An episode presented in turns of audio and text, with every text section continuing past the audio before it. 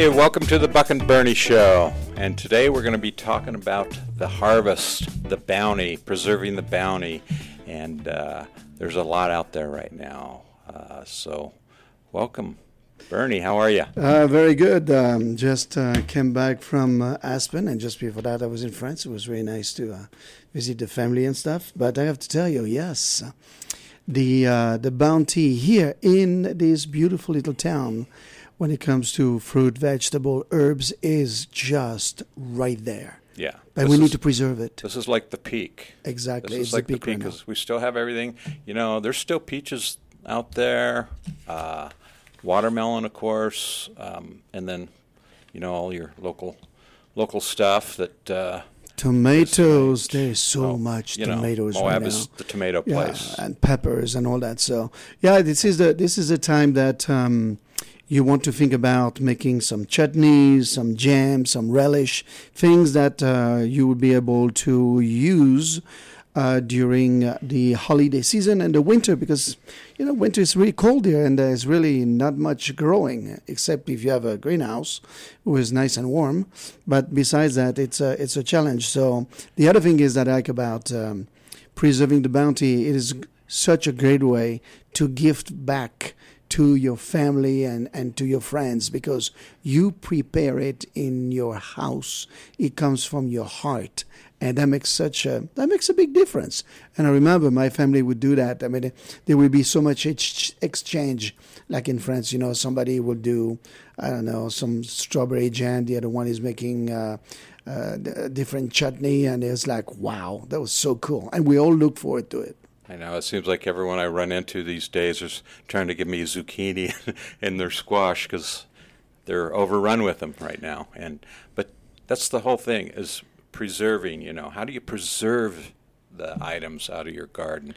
And that's what we're going to talk about today because there's several ways.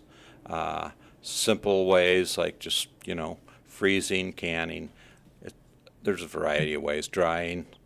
Uh, you can dry in the sun. You know, like we were just talking about. Uh, Moab's a perf- perfect place to to uh, air dry vegetables and, And herbs. and herbs, and because like low humidity, high heat. hmm So when you go to south of France, for example, especially like in Provence, you have all of the fresh herbs that have been just clipped. They make almost like a little bouquet, and then they have those strings. So when they don't dry the clothing, they are drying the herbs, and it's so cool because you have everything that is available in that region who is who is drying up in the sun. And the other thing is that they do their little mélange. This is where the herb de Provence come in. So they have all different herbs that they're able to really blend together and use it as a gift or just you know cook with it in the kitchen. Nice, yeah. So So if you have any questions, we are live and taking calls. So give us a call at 435 259 5968. KZMU is the premium station in town. right, and we're talking today about preserving the bounty, extending the season with simple jams, chutneys, relishes, and you know what? There's no special equipment needed for most most of that. You most people have anything, everything they need right at home. So So th- there is there is there there is something we should talk about. What is the difference between a chutney, a jam, and a relish? That's a good question. Well, jams are, you know, pretty much sweet berries. You know, just basically just berries and sugar, uh, and then chutneys will have, you know, uh, chutney is more like a, a relish. Chutneys and relishes are similar, but a lot of times chutneys are made with fruit, generally. And there's a little bit of vinegar and sometimes a little bit of, of heat, and it's good for you know roasted or grilled meat, for example, even even even fish Right. or chicken. Or So- game so the f- really good.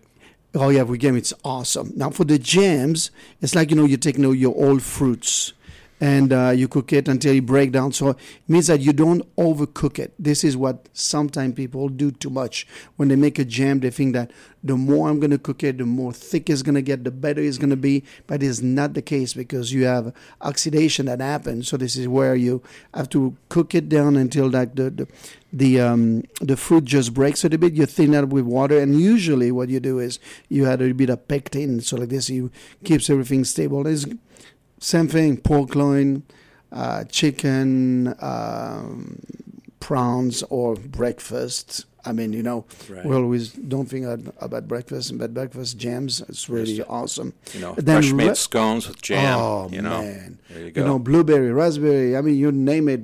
I mean, blackberries and strawberries, and you have so many different berries available for jam. And then you also have all your stone fruits. Right, and also speaking, you know, the the wild berries and stuff. Um, well, most of them are pretty much gone, but uh, I think there's still choke cherries out there. Yes, And, they are uh, so good. those are really good, They're really, really good. and there's there's something you can. Uh, they're kind of hard to deal with because you know they they have a pit and that, but if you uh, cook them down and then just run them through a food mill, you get all that choke cherry juice, which then you can turn into whatever you want, like a syrup or a jelly or any other type of preserve, or make wine.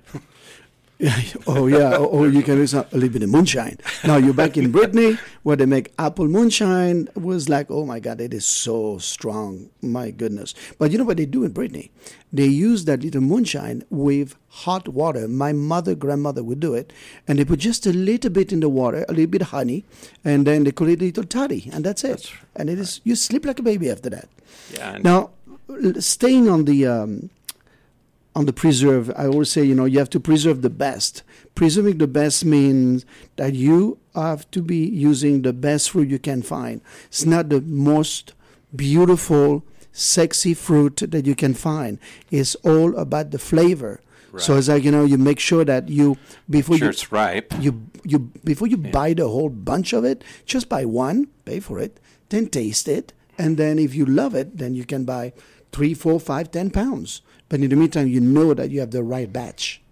I I actually remember the old days of uh, when they had the Miller Shopping Center, and my grandmother would go in there, and she would actually back then they would actually plug watermelon for you, and you could taste it before you bought it. Uh, that's really cool. That's that's the way, that's the way to do it. Right. Now, so you know what you're getting. And and the same thing with the, I mean, the, when I pick melon, like the, the the regular, like the Italian melons, you can really smell it.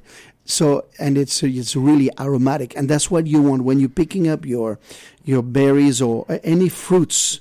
You make sure that there's a lot of fragrance because if you have, don't have the fragrance, usually it probably lack taste. Exactly. Yeah.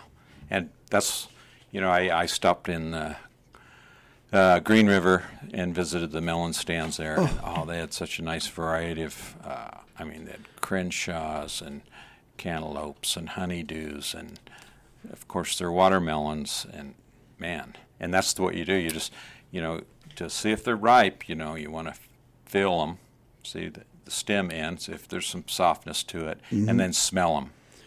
Because if you Yeah. can smell them, you know they're there. So I was doing an event in, in Aspen, uh, Little and uh, they asked me to, you know, showcase uh, what the region had to offer. So I brought the watermelon with me. To tell you the truth, it was the best watermelon I ever had in my life, in my career. Everywhere I travel all around the world, I have not tasted. And there were five watermelon, about five of them, because usually you have two or just okay. And out of the five, there was five perfect watermelon and it was just like you know you we, what we did is we compressed it. So it means that you pretty much bring all of those uh, uh, juices together. So it becomes a really nice and dense piece of watermelon. Uh, and i started with uh, uh, cured actually talking about curing and preserving it was a cured salmon. And I cured it for 24 hours, and it was just so amazing. You have the sweetness, and you have the salt of the of the curing. It was just amazing. But yeah, the watermelons here are, are amazing. They don't sell it everywhere, so you got to look for your uh, local Right. store around like this. You can really you can really buy it. When you buy a watermelon, what I've learned because I'm a you know coming from France, we don't really have much watermelon. We call it pastèque, but like in Brittany, we don't really raise. I mean, farm many of those. So what I've learned is that it's all about the density, the weight. And that watermelon is that watermelon you know weigh really well, and then you tap it, and you have that beautiful full sound. You know that you have a winner, and it's it's so it's so good. And talking about you know uh, watermelon, you know that uh, in some part of the world, like Asia, for example, they preserve the watermelon rind. Right. So they There's cu- they cure that's it. a southern thing also. Yeah, Pickled watermelon. It is so good. Or rind. Yeah, pickled Yeah, watermelon rind. yeah, it's Yeah, so- really it's really amazing. Yeah, and that's most people just throw it away, Mm-hmm. but uh, it's actually good pickled. It's, So let's stay on the jam a little bit and those chutneys because we have to talk about canning. And, and when you can something, you got to be very careful that you follow the rules of canning. Right. So if you can Yes. Ta- take us on, on that journey, and it include also sanitation. So it's not only the technique, but that technique really includes sanitation. you have to be careful. Make sure you sterilize all all your equipment, your jars, your lids, everything is sterilized ahead of time. And how do you do that? Uh, boil, boil it is the easiest way, you know. I mean, best way. You boil it. You don't want to use any chemicals or that because that that can be introduced into the food. So it's just it's just a matter of boiling. You know, that sterilizes everything. Yep. And keep you know clean hands, maybe gloves, um, and just just be very careful um, because you know you want to if you're canning something you don't you you don't want to introduce any bacteria or anything in it, into it because uh, you you have a chance of getting botulism or any other type of Yeah. bacteria that's not good. And so yeah, but if you just follow the basic rules, it's it's pretty easy. It is know. very it is very easy. But like you say, following the rules are very, very important. So and everybody has a computer these days or a laptop or a smartphone and you just just just look at for example balls B A B A L L S and those uh, those guys are selling uh, um, the uh, the jars so you go to their website and they'll tell you exactly what to do and how long do you have to do for uh, preserving that um, that that beautiful gem, for example. Yeah, yeah. There's lots of resources out there. I mean, t- the inter- internet, of Mm-hmm. Yeah. course. You know, you can just look it up and see your basic steps. Uh, there's, you know, a couple different types of of canning, or as uh, you know, you have your pressure cook pressure cooker canning. hmm You can do that as well. Uh, but uh, and it depends on what you're canning, what you need to, like, because you can can, you know, you can can meats, venison, fish, meats like that, uh, and that type of canning does call for pressure cooker canning because that's it makes it, it it gets it cooked and sterilized, so uh, you, you come out with much better product. Yeah, vegetables are the most safely canned in pressure cookers because um, pressure cooker can go to very high temperatures that can reach through the use of its uh, tight locking lid. Uh, and then um, it can really, it really hold the steam inside the pot. Uh, modern days pressure cookers have a safety valve, which is really cool because you don't you don't have any trouble. Uh, that will pop off if the pressure becomes too great. The, the, it's very funny because when I was uh, when I was a kid at my house, so think about it. You have to go back like forty years ago. You go or fifty years ago, and you go you go inside the house and you, you have that pressure cooker going, Oh, uh, yeah, and the it would be like, the pressure cooker. is that yeah. a bomb? I mean, is that thing's gonna explode? Exactly. And you you were, you were that scene coming up, and it goes and goes fast and fast, and then you you know you'll be ready. Uh, but uh, my family would uh, would use a pressure cooker quite a bit actually to um, to do the the canning. Uh, it's really it's really really really good, and it works really well. So those are the great really great ways to do it. So, and then, like we said, there's other meat. You know, a lot of stuff freezes pretty well. Uh, corn, you know, freezes well. You you know, just take it off the cob. Yep. And peas, Uh, peas, peas are great frozen. hmm But the thing about when you freeze things, it's a ma- making sure you seal them, and I would always suggest using a vacuum sealer, and that way you you have all all the air out. It's airtight, and that way it doesn't freeze or burn. You know, so But make sure that you use freezer bags right, because even with a vacuum sealer, if you don't use a freezer bag, you will have uh, the um, the vegetable will be damaged. And the reason why it happens is because you have a lot of water still into that vegetable, and then that water becomes almost like a little icicles forms inside, and then. Then, when you are uh, defrosting them and you want to eat them, they're kind of mushy and they lose all the water. And then, then you go, "What was that?" right. Well, also it'll if if you don't have the proper bag, as you know, you freeze it. You know, as freezing, it expands and it can split the seam and and Exactly. leak and ruin your your stuff. So yeah, just make sure you use good quality uh, freezer bags. and don't overfill your bags if you overfill because you think it all, containers say oh you know what it's gonna be good we're, we're gonna pack that thing up pretty good but it, it does expand i mean it's so many times and there's another thing that you have to do how many times you go in your freezer and you want to pick up i don't know that product that you froze a while back but it was a while back right you remember it was a while back do you remember when it was you go you know i think Uh, i did when this was that from? I think I did this. I was like, yeah, that was with uh, my aunt about three months ago. But yeah, but your aunt was here like two years ago. And you go, oh, this is two years old. Oh my God. And yes, so his all freezer burn. and unfortunately, it just really destroyed the product that was in the freezer, it was in that bag, and then you throw it away. So, one thing you should do, always do, with a Sharpie, just write down what it is and when it went into that freezer Date it. Yes. date it, date Yeah, it. So absolutely. this, Yeah, and then you make sure that you have everything on rotation of that because you may be, I would say, processing a lot of uh, items during the whole week or during the whole month, and then you know exactly when this was done, and then you rotate it, and you always have the Right, the- and same with canning. Also, yeah, should always label it. You know, make sure you.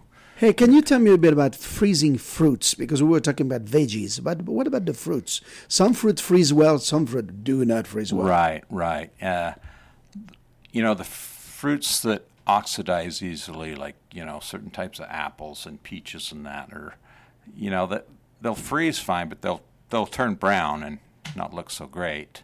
So, uh, and there are things you can, you know, citric acid will will help. Lemon juice, just lemon juice. Lemon That's juice fine. is- yeah. You just toss everything in lemon juice, and and when you freeze it, don't freeze it in a like a big bulk. The best thing to do is that I like to do myself is I put it on a sheet pan, Right. and I freeze Spread them first, real fast. And then I put them into my bag bags. it. Exactly. That's yeah. that's the way I like and that also it. works better for if you're vacuum sealing. Uh, you don't want to just put it in there fresh, or it'll just squish it up. You know, so like you say, just spread it out on a sheet pan. Uh, give it plenty of room so it doesn't stick together. Freeze it really well, and then uh, bag them and seal them. Yeah. be a The, the other thing. I like to do when I um, when I do uh, freeze vegetables, for example, if I would freeze uh, broccoli, broccoli, because you can go, you can find some amazing broccoli, like organic broccoli, even like right here in this town. And what you do is you can freeze them, but the best way to freeze them is you blanch them first. So boiling water, a little bit of a little bit of salt, and you cook it in water for, I would say maybe like two minutes, and then ice bath shock it. shock it. Yeah. Then you drain it. Drain it really then- well. It's important to drain it. it. really well. Get all the water out. Then you, uh, then you spread it out and freeze it. Yeah, we used to do that with uh, uh, in France as well. And in Brittany, we have a lot of cauliflowers and we have we have a lot of Brussels sprouts and all that. And you have to. We were doing it the same way. We would never go directly from from the uh, from the garden to the freezer. It would be a process, and that was the right way to do it. And you know, it's really amazing when you are in the winter time and you're able to have you know, beautiful fennel, for example. It's like fennel doesn't grow in the middle of winter, but then you have beautiful fennel or, or, or your favorite veggie, and it's like, wow, you know, your peas, same thing. Yeah. If you do the peas the same way, they'd be Yeah. perfect. Your green beans in the same way, it would be they would be perfect as well. But I think that is kind of a rule. You don't want to freeze for too long either. So No. what is what is what do you recommend For how long to keep for how long? How long do you keep Uh, it in the freezer? Two months, maybe. Yeah. Is you know after that it's still okay, but then but after a couple months they do start losing uh, flavor and quality. Yeah, definitely. So But, I, uh, li- I like the I like the two months as well. I like the two months But well. that's the thing about canning. Canning, canning lasts much longer. You know, uh, you can keep. So what? Tell me what? How long does canned goods last? Oh, you can do it. No, I'm just kidding about the can. Uh, Can you? So, oh yes, I can. So the deal is this: for me, the way I see it is, if I can a preserve, for example, or a marmalade or a jam, I would say a maximum of one year Right, because it's that's pure, it's, it's sugar. So one year, and make sure that you keep them in a cool part of the house. Don't keep it in the garage Cool over here dark, in yeah. Moab because they're gonna it's it's too hot. You, your garage is gonna go to 75, 80 Yep. degrees Yep. or 90 degrees. So it's it really damages and it has to be in a dark place as well. So keep it in the house in one of the cupboards. That's what I do uh, in the cupboards at the house. Uh, and then uh, when it comes to chutneys, chutneys because you have a salt, a sugar, and a vinegar and herbs, you can you can go two years Yeah. up to three years, but then after that, you know, you should have eaten it already. So it's just you know a couple of years. I think two years is good.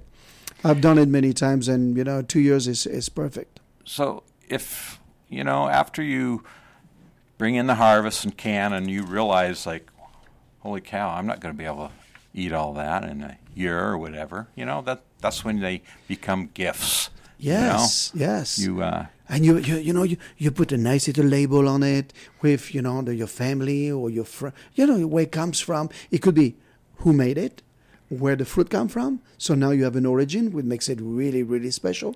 And uh, you know um, some people like it low sugar. Some people like it with uh, with uh, i don't know with uh, less uh, uh, let's say vinegar for example on your chutney. So you can put it on. It's lightly spiced or it's lightly this and that. i mean you can really it's you make it yourself. It's Right. from your home. It's from your heart. And it's really awesome. Oh, I enjoy that type of gift. I mean, it, Yeah, me it's too. really much better and more appreciated. And I'm sure that if you listen to us right now, you have to have some questions. So you need to call us. You can ask us anything you want.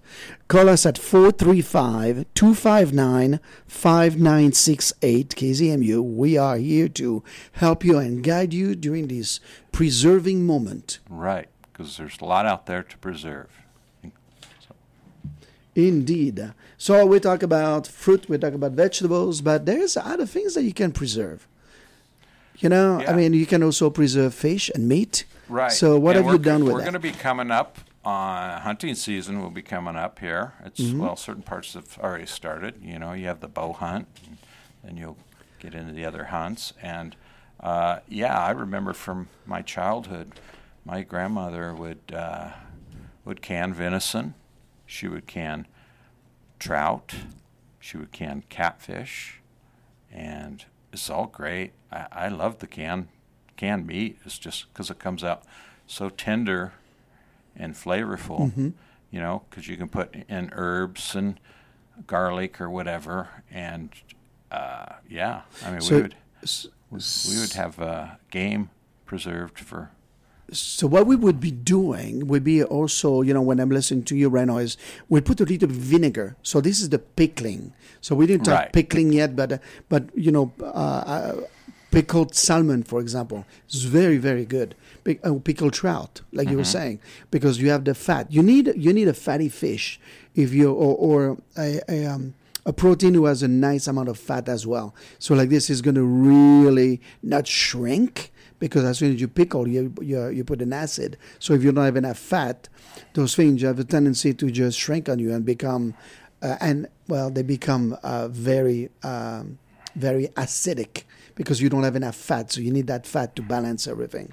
Well, So- speaking of, of game and that, um, so there's a technique that the French use to preserve duck legs Uh-huh. confit. Confit. Let's talk about confit. Well, what- it's one of my favorite. You know, things. I mean, this is something that we learn how to do as as apprentice. I mean, or even in in uh, in especially in the countryside because there's a lot of ducks. So we harvest a lot of ducks. But if you roast a dog a duck leg, just a duck leg, the duck leg can be pretty tough. So what we Right. like to do is we cure it with uh, salt and just a little bit of sugar, cracked pepper, and uh, and herbs and you you cure it for about let's say 24 hours and then you cook it in fat. Right. so not necessarily duck fat but in fat.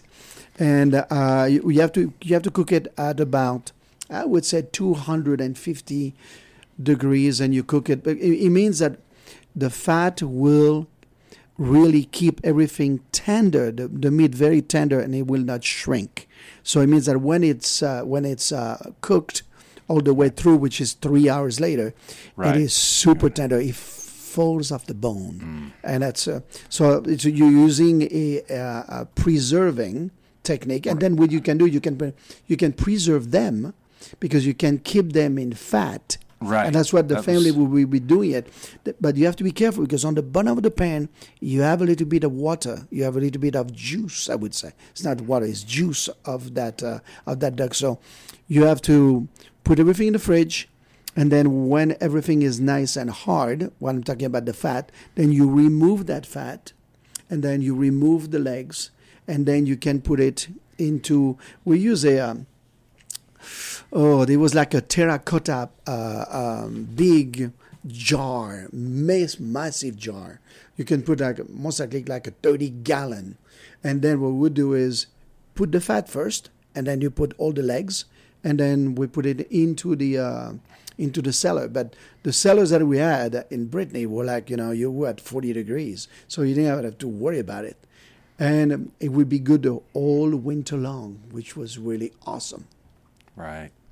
You know, when uh, when I went to Italy, I got to experience old-fashioned techniques of preserving food. You know, you go to the old Italian meat shops, and they have the prosciuttos hanging and the sausages, and and then downstairs they have the cheeses. mm-hmm. You know, it's all preserving. That's how they've done it for many, many hundreds of years, and they do it the same way, and it's just so good. Yeah, I know. You don't you don't need much, isn't it? I mean, you have everything right there. It means you go in the cellar, you you can have your whole meal, and at the cellar you also have the wine. So I mean, you're all set. I mean, you know, it's it's just perfect. So picklings, uh, the pickling food rivals freezing, canning, and drying for preservations. Uh, pickling does add a very unique flavor because whatever you put into the pickling uh, recipe really come through. So it's very, very unique. You can pickle beets, for example, will be different than pickling uh, olives because one will be salted with just a little bit of, of citrus. The other one can be done with only, uh, um, I would say, vinegars. And when you pickle, usually you have a little bit of sugar who comes who comes into the into the equation. But I got to tell you, pickled asparagus, pickled green beans, so good. Not only uh, as a snack, but it's so good in a Bloody Mary. Oh man, with like you know talking about pickling or preserving some nice crispy bacon with that. Yeah, Sunday. Mm. You know, It's I a just- holiday today. I, I guess that's the reason why I'm in the mood. I, yeah. So I I uh, went to dinner at my neighbor's house uh, last night, and uh, Anna, and uh, she's a native Polish. She's from Poland, and she knows all about pickling, preserving. Uh, she'll do pickles. She'll actually do the f- fermented pickles. where It's not vinegar. It's just Fermented. pre- preserved fermented. And also she do, she will do some pick, uh, vinegar pickled pickles and but she uh, I, I I had her pickles and, and I noticed in the jar there were leaves off the oak trees. I go she puts oak oak leaves in Uh-huh. to uh, preserve the crispness of, of the pickle. Know, So you can. She says, "Yeah, you, you know, you can use grape leaves, oak Mhm. leaves. You Mhm. know, oak leaves are right there. You know, we have the scrub oaks up there, and but I was interesting. I didn't know you could use oak leaves to uh, preserve the cri- Yeah, she's Christmas. she, she she has most likely learned those uh, techniques from the whole country. I mean, it's like you know Europe. They In Europe, they were they were using so many of this stuff. It's just like you know chestnut leaves, for example. Uh, those are the things that were used as well. Um, the cool thing about pickling is that it's really good source of a great nutrient, a lot of great vitamins, amino acids, and healthy bacteria. So this is why it's really good for you. They say that if you drink pickle juice, it can really help with hydration and decrease muscle cramps. Oh, I mean, right. I mean, you look at. I mean, I didn't know that. I mean, first of all, there's a difference between a pickle from France, which is a cornichon, which is very acid, and a pickle from over here. And it took me a little while to get used to those sweet pickles because I, we don't really eat that. Uh, in France, for example, and I really have been coming very fond of them. I mean, they're, it's really, really good. Yeah, and she also uh, was. Uh, she had some uh, pickled mushrooms from the mountain. She Mm-hmm. had some uh, the hawkhorn mushrooms, and God, they're just amazing. So The thing I was talking about uh, the uh, uh, the health benefits. The thing that you still have to watch is usually pickling include a, a fair amount of sodium, so Right. you have to be you have to be cautious to to not eat too, too much pickles as, as well. right, so the f- the whole fermenting uh, process is interesting. Uh, you know, in which which is very healthful also because you're not using as much sodium, uh, and then you get the good bacteria, which is good for you. Very good for you. good for your gut, and uh, but that's a whole that's a whole other process, uh, fermentation, which which is part of it. Which Yeah. is part of what we're talking about. Right. When I was in when I was in uh, in Korea, uh, I went to one of the temples, and uh, I mean they uh, they had a miso, and their miso is fermenting into which is soybeans, is fermented into those uh, those big um, terracotta uh, uh, jars, and they are all very different. Depending at what stage the miso is, the Oh. miso tastes differently and different application as well. So it was really is is quite a, an eye opener as a Westerner to to go in those countries and see what they are doing, and they are doing it for really not only for the taste but also for health benefits, Right. which is really really good for you. yeah, fermentation is is it's uh it's a little more involved. You have to be careful Yep. in the process because Mhm. is easy to you know uh, let it go and not come out with the good bacteria. But, uh, yeah, that's just ve- uh, that's very true. just follow the proper steps. And again, you can get resources, uh, books, and online of uh, fermentation. Uh, you know, everyone's familiar with sauerkraut. That's fermentation, That's fermentation. and it's pretty easy to do. You know, It is very easy to do, yes, but same thing. You got to be careful. right? Again, sanitation. Mm-hmm. You want to, you don't want to introduce the bad bacteria. Uh, but it's it's sauerkraut's pretty easy. You know, it's just a matter of salting and and then waiting. So, this is there is one thing that uh, my family used to do. So it's preserving the bounty, but this is definitely a different way to do it, which is root cellaring. Root cellaring, yes. So we live very close to the uh, to the ocean. I would say maybe something like half an hour, let's say. And uh, my dad would bring sand from the beach and put it in the cellar, and then he would harvest, for example, all of the carrots and turnips, uh, not uh, not turnips, parsnips, carrots, uh, endive, and he would bury them into into that sand. And you know, he had a certain technique, making sure that the carrots, for example, they were not laying down; they were standing Oh, up. okay. And the endive was exactly the same way. And there was two reasons for it. It was because the sand, as salt, Salt. it will keep uh, all bacteria out. It would keep all the bugs out because they don't eat the salt. They don't eat salt either, and you would have you like fresh carrots all winter long.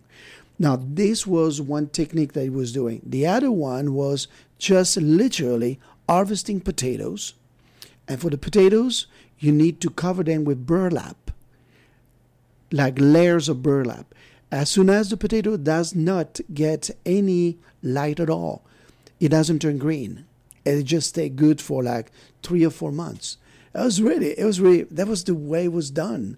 And uh, we had same thing with the, the corn. They would dry the corn, they would dry the chestnut. And this would be done in the roof, under the roof. So we will have a, we will have stair, like you know one of those uh, uh, staircase where you pull from the from the ceiling, and then we go upstairs and The corn would be laid the out. The corn would be laid out, the chestnut would be laid out, and we had all these fresh, I mean, fresh, you know, preserved ingredient all winter long, which was really, really awesome. So root cellaring, tell us, t- tell me about it. What, what, uh, what do you think about that? I mean, everyone used to have root cellars. That was the most, you know, best way to preserve your harvest. Mm-hmm. I mean, this is the only way, really. Um, but uh, you know, besides drying and that, but uh, it's uh, not too many left. I mean, it's because you have to have the room, the property Exactly. has a root But if you can do you it, can do it. experiment and do it. Uh, start with apples because apples is the one who most likely will stay good for at least three four months. It's really amazing, but you have to make sure that your temperature doesn't exceed, I would say, 55 degrees. Right. You know, for that 40 to 55, 60 degrees. So if you have, you know, root cellar, I think if you have a cellar, underground cellar, I think that you're good. Yeah, mine. Uh, I don't. It's not a root cellar per se. It's I have uh, a good amount of crawl space under my house, which is you know probably five feet, uh, but it's it stays consistent temperature. That's cool. That's Uh, good. You know, I can keep my wine and vegetables and everything down I like the way that you start. You you you you had to be French sometime because you start with the wine, then you go with vegetable and fruit. It starts with the wine The cellar, wine. then it expands. You know. Hey, there's one thing that uh, was part of that uh, uh, preserving the bounty, preserving by smoking. And I know that you love to smoke, you love to barbecue. I mean, you're my idol when it comes to that because you know this stuff so well. Tell us about smoking. smoking. Uh, yeah, it's it's a means of of preserving, and you can do it. The thing about smoking is, what gets me is most people over smoke. It's like smoking should be done lightly as an essence of flavor, not something just overpowering the flavor. And so that's and a lot of that is controlled by temperature and what type of wood you use for how long. So it's it's a temperature time variance, uh, but and it depends on what you're smoking. Fish, of course, you just light, light, light smoke. But you cure as well first, You right? cure, like you mentioned. Uh, you know, you you can you could cure, especially something like uh, fish or something. You uh, salt it and sh- salt and sugar, right, uh, and what you can do is just like, f- say for trout, because trout fillets are very, very thin, so they're gonna you you don't want to too much salt. Yeah, is bad also. Uh, so you just uh, you can just put like a layer of salt, just embed it for 20 minutes, and it's it's cured. That's all you need. You rinse the salt off, dry it. Now you can dry it just with a, a you know paper towel or whatever, or you can let it air dry, and uh, before you smoke it, and then uh, that that that's part of the preserve preserving it as well as the smoke actually preserves also. But you want to have um, you, like y- I say, you cure first because you don't. It's the smoke is not what the only thing that cures it. Yeah, It's- but it's you still need fat. You still need uh, Yeah. when you do something like this, you need s- you need a protein was going to be nice and fatty. So like this, Right. you know, you'll be able to really first of all the smoke and the curing uh, will prevent the fat to become rancid. That's one thing, and then it will preserve the shelf life as well, which is really really wonderful. So favorite, uh, your favorite uh, wood? Uh, I like fruit woods. Fruit woods are, uh, you know, I mean, you know, Cherry, there's not as many. There used to be a lot of orchards around Moab Oh, and yeah. stuff, and you could always get apple wood, Mm-hmm. uh, peach wood, apricot wood, and uh, boy, that's that's the best type for smoking. nice it- hardwood who really Right. uh, uh, smoke very very slowly. I think is what is what we're looking for. Yeah. So smokers, uh, commercial smokers are regulated, but oats, home smoking is hard to regulate. So you got to make sure that you keep it, like you say, everything not too smoky, and making sure that you know you don't uh, you don't oversmoke it. I think that the the, the problem with oversmoking also is uh, it's, it's hard. I mean, you know, for I know there's a lot of people who are are so much in love with smoking, but you have to remember that you also have carcinogen who, who come to play if you don't There do it is- right. There are studies that that say that uh, uh, cured meats are carcinogenic to an extent. So, yeah, you don't want to be you want to be careful. You know, just don't overindulge in that. Um, but uh, yeah, it's not the best thing for you. As uh, but uh, you could counteract it with fermented foods. Yeah, exactly. Now, there is one more thing that I wanted to. uh, I mean, we have, we still have quite a bit of time, but there is one thing that I like to do. So there is a wonderful lady who is one of our neighbors in Moab who had so many cherries. So Oh, she right. gave me tons of cherries, and of course, of course, the Frenchman, being the Frenchman, I tell my wife, I say, you know, we're gonna make some cherry jam, some cherry pie, but we're gonna make some cherry liqueur. So when you are also, I mean, it's talking about preserving the harvest is is also an opportunity for people to um, to start infusing, making infusions. Right. And the infusion can be done with alcohol, but you can also infuse it with uh, in syrups, and then you're making uh, I'm, I'm like a cherry syrup for your pancake, for example. So I think that uh, when it comes to um, let's say making some liqueur, my recommendation has always been to have fruits who will have, who are stone fruits. Right. stone fruits usually uh, make the best, but there is one thing that you can find here in this region near the lakes where you and I went uh, foraging for a mushroom, which is the wild strawberries. Right. There, there are some uh, up here on this mountain, wild strawberries and raspberries, and like I mentioned, choke cherries. But uh, you know, choke cherries are different. They're a stone fruit. They, uh, but the the berries, uh, especially wild berries, are really delicate. Um, and I, I think I, for a really delicate berry like that, I mean, I've I've uh, actually have on order a, a freeze dry unit, Oh yeah, freeze dry, very good. and that's a perfect way to preserve soft fruit like berries that are all you know primed ripe because they're they're already ripe by the time you pick them. So, but uh, the process of freeze drying, which is one of the newest methods of preserving, and that involves what it does is it you know freezes it first, and then it vacuums and sucks all the moisture out. So, So- and it they'll keep for I don't know. Oh, they keep for a long time, Yeah. and they're they're really and they good. retain their flavor.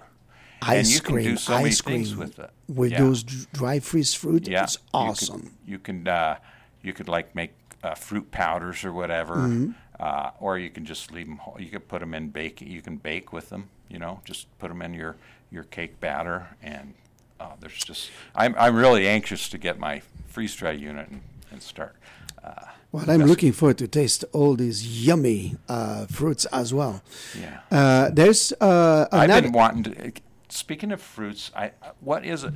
You know, one of my favorite is the Palisade peach. Ooh, about a But it's case the other day. It's been hard to find in Moab. Like, Yeah, but you don't go to what- Moab, you drive to happened the- Palisade. what happened to the dancing Palisade fruit girls that were always in town? I don't know, but I, I, I, I can have I can tell you one thing. There was a Palisade dancing Frenchman the other day when he went to pick it up in Palisade. I had a whole case. The lady was like, "You want the whole case?" I said, "Oh yeah." and I have news for you. They kept amazingly fresh for a full month. A full month in the refrigerator. Unbelievable. I swear Where, where, how'd you store them? Do Come on. that? How did you store them in the In the fridge. In the fridge. I have Oh, a in the big fridge. refrigerator. Okay. Yeah. But there's one thing we didn't talk about yet that I have done forever, which is really incredible. Dehydrating. Dehydrating, A dehydrator, right? you know, is something that everybody should have at the house. What I was dehydrating, for example, uh, persimmons. You can dehydrate persimmons; they are so good. Dehydrate apples, dehydrate all your stone fruit, all your cherries. That's a great way to also preserving the bounty. Right? And those Yeah, it's- dehydrators really, they're not very expensive. No, no. And and but you need to uh, don't buy a tiny one, buy a nice big one. So like this, you know, you don't have to repeat the process forever. But in the meantime, if you have like twelve little racks that you can and you can put all your uh, your fruits on it or your vegetables, it is so good. Even your herbs, with the herbs when you dehydrate them, it's so amazing. Well, and jerky. It's a Yeah, good way to make That's jerky. That's it, jerky. you know. So tell me how to make jerky, by the way. Uh, well, you do a brine. You brine it first, of course. Uh, so what is the brine? do- what do you put in your brine? Uh, use a. I'll use a, like a, sh- sugar salt is always in that, and then um, you can put in garlic or I like to do. Uh, you can do Worcestershire sauce or soy sauce, something, and uh, and so I, w- the way I do it, first of all, you you slice your meats. Uh, you want them you can do thicker slices, but it's best to do. The important thing is do them universal. Try to get everything the same size because that way they don't dry at different stages Yep. in that. And you some will be over dried, some will be under dried, but so try to keep them uniform. So a lot of people will, uh, what you can do, uh, depending on the meat, is freeze it first and then put it on a slicer, so you can get a nice even slice, and then you brine it for, dep- you know, and this is another thing. You look at the resources of of recipes of how long to, because the the it depends on how strong the brine is, you know. Uh, I like to go with a brine that's not too strong. Uh, a rule of thumb is maybe half a cup of salt, half cup of sugar per gallon of liquid. You can also use juices like apple juice or any type uh, like fruit juices to use in your brine. You can use beer uh, again, and then uh, and then you brine it for depending on you know the thickness of the meat or what type of meat, and then uh, you just don't want to over brine to get it too salty. And then you air dry it first before, then you put it in your dehydrator. And you can actually put, like if it's jerky, you can actually put a smoke on it also, if you're looking for that type of flavor. Uh, but again, light smoke, and then uh, just dehydrate it until it's uh, firm but not too dry. Uh, but again, you don't want uh, you don't want too thick of pieces or anything that'll Yeah, keep- jerky is so good. moisture. I mean, it's uh, it's it's it's so. Um, it can be if it's done well, it can be so delicious, and if it's not done well, it can be so awful. And I had both, right. And it's just like when you go and you taste it and it's bad, and you go, I will never hit that thing again. And then, but in the meantime, you have somebody who does it well, and it's like, wow, it is so so amazing. Right. You- I don't like jerk. I don't like jerky. Well, I don't like it too salty. I don't like it too sweet. You know, because you know you're again you're masking the flavor of the meat, and it's salty. If it gets too salty, you just ruin it. And so yeah, there's a little technique to it. You just don't want to over. So you know, I got my I got my computer here, and uh, we've been such in conversation that I didn't even look if we were asking any question. So we have a question from Mark, and the question is: When you are opening a jar of sh- chutney or jam, do you have to keep it in the fridge, and how long do can it last? Oh, right. So what do you think? Uh, after you open it, you should f- refrigerate it for sure. Mm-hmm. And uh, how long will it last? I, that's. I think that I think I that think about a week, but in my house But- it would be like three days. Well- because I eat it all. well, that's good, but uh, I think it'll last quite a while if you keep it sealed. If you reseal it, keep it in the it. fridge, especially Couple something like a, a chutney or that will keep. Chutney will will be longer yeah, because chutney of the or uh, jams and stuff will keep quite a while. Yeah. Yeah. Then But we if you're doing like your fresh veg, or uh, excuse me, not your fresh vegetable, your canned vegetables, once you open them, you want to use them quite, you know, rapidly, and don't you don't want to keep them, put them back in the fridge, Mm. and just forget about them because they will go bad then. Yeah, I, I do. And you have to remember that you should always keep those jams and those chutney in the back of the refrigerator, not in the drawer, because you have always a change, always a change of temperature. And by having that change of temperature, you will most likely have those uh, items really go bad very quickly. Same with the milk. Everybody thinks that milk should be in the front. You should not have the milk in the front. Ah, Second question, Natalie. Well, yes, Natalie has a very um, interesting question, which is herbs, dry herbs. Herbs. So Yes. the question is, how long you dry herbs, and how do you store your herbs so they can stay fresh for a long time? Right. Well, I, your method, uh, you said in France, is the best. You know, you you hang them upside down, and you can put them in.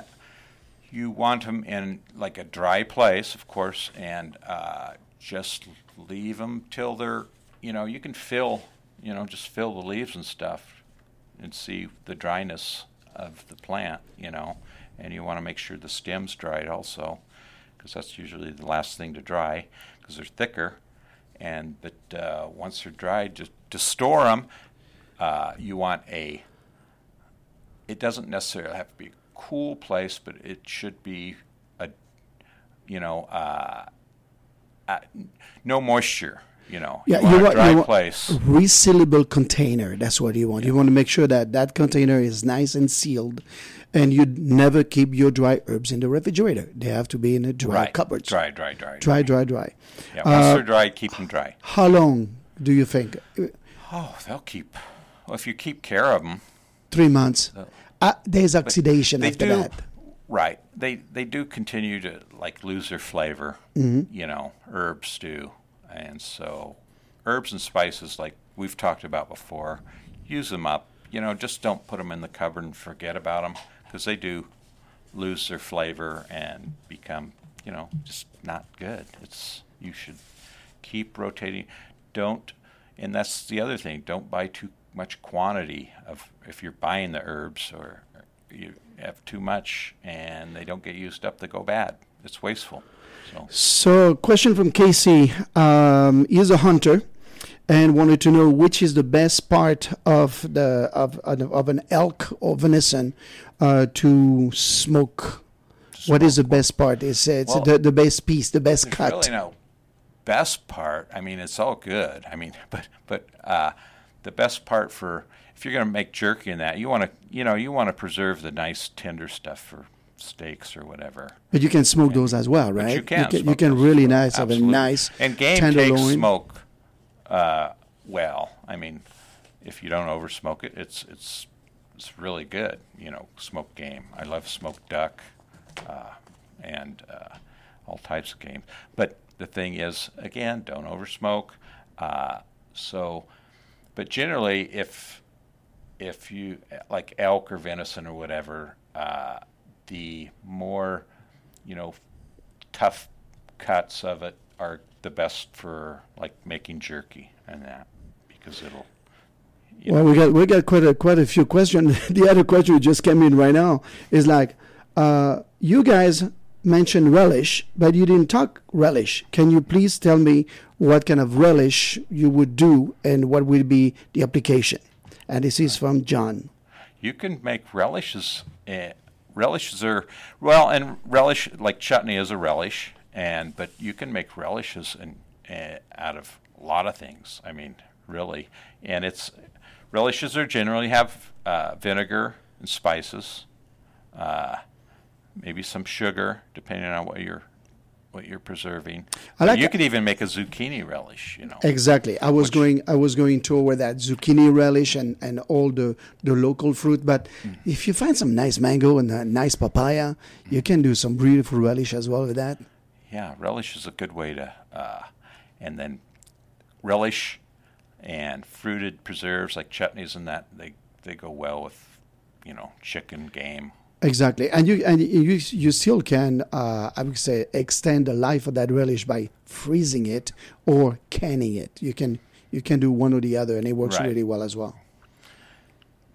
Yeah, it's all it's all a means of uh, getting the process. If you have a garden, uh, you know you'll you'll learn as you go. You know, and speaking of rel- uh, another way is like I used to, you know, grow a lot of tomatoes, and then you have, you know, your end of season where they're not ripening anymore. I would love to. I loved green tomatoes to pick the tomatoes while they're green, and they make a great relish green tomato stew. Green tomatoes are beautiful. I I really love those as well. Yeah, so that's a really great way to use up your all the end of the year green tomatoes. That So the thing that you should- you, you want to get them off there before the freeze. So, So the thing that I would recommend to everyone is that if you go to a farmer's market right now, just look at what is in full season.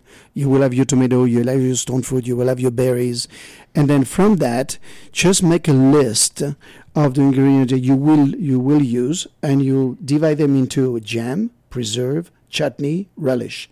Then from that, you can do your recipes, and then from that, what I would do is I would look at some very unique, um, I would say, um, uh, containers, jars.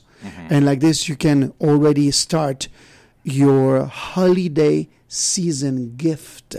Make the list as well. This will go to aunt, for uncle, to my sister, to my mom, to my dad. But in the meantime, you can already do that. And do the same thing with your herbs because in this region, herbs will do well and will produce, uh, or I would say, all the way to October, October end of October. right. And then Don't yes, it's going to get cold. But in the meantime, that's what you, that's what you want to do. And then uh, just do a little bit of research on the internet. And we talk about, for example, herbe de Provence, which is a, a blend that we make. But there is, for example, Tsuneli, which is from the Republic of Georgia. And uh, this this is a very different uh, uh, mix. And you also look at what you can do with the hot peppers. You can dry those hot peppers, and with those hot peppers, you can um, dehydrate them. You can also can them. You can do you can do jam with them. Hot pepper jam. Oh yeah. Oh, baby, it's so good. I don't like it You too hot, what? but You hot know what? peppers are Uh, good. I, someone gifted me some jalapeno jam that was really good, and oh man, I put it on goat cheese, and it was just Isn't it? Ah, and you can do jellies with it as well, hot pepper jellies. There's another thing that we didn't talk about, and I think we're going to close the show with that is we can make, you can make with everything that is available right here in your backyard at your farmer's market, you can make amazing barbecue sauce right. from scratch. Barbecue sauce. Make barbecue sauce. You can make barbecue sauce for your You can for make your your own beef. ketchups. Your own yes, ketchup. Ketchup is yeah, Exactly. and it's so much better than store bought. That's it. That's And it. speaking of recipes, you are you're going to be posting some recipes. Yeah, we you? have a lot of recipes about jams, about chutneys, and you should also go back and look at previous recipe from previous shows because um, we have. I, I bet you that so far right now you got at least hundred recipes we've been posted between all the shows. So you know, ten over here, ten over here, and we have. This is our like seventh show. And it's been so much fun to be able to share our passion and love for our region, for those ingredients, and trying to make a difference uh, from your day to day cooking for you to experiment and learn something different. So go to kzmu.org and check out you can and then you can check out our archive shows and catch up with them and uh, it's it's amazing. Uh, our time's run out already. So Yeah, but hey, hey, wait, wait, wait, wait. Do you want to talk about something who's happening? Don't we have like a uh, uh, uh, a teleton coming up? Radiothon. No, radioton. I always Yes. mix them up. One is TV, teleton. Radioton is radios. There's a Frenchman. What can I say?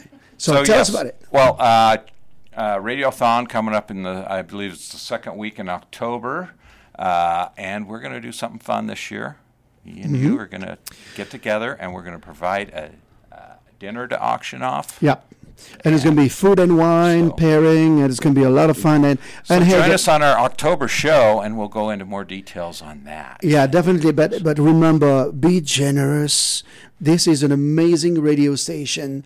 Uh, everyone who works here is so kind, so beautiful, and we really want to have all the support from everyone in this region to make sure that we can do more for all of you, to have even more shows and, and more fun on the on the on the station. So, uh, stay tuned. It's going to be a lot of fun. All right. Well, thanks again for joining us, and join us again that first Monday of October. And uh, we'll see you then. Thanks, Bernie. It's going to be game on. We're going to talk game. Game on. Ciao, ciao. Au revoir. Chef's Adventures with Buck and Bernie airs on the first Monday of every month at 4 p.m. Head to kzmu.org for archives and recipes.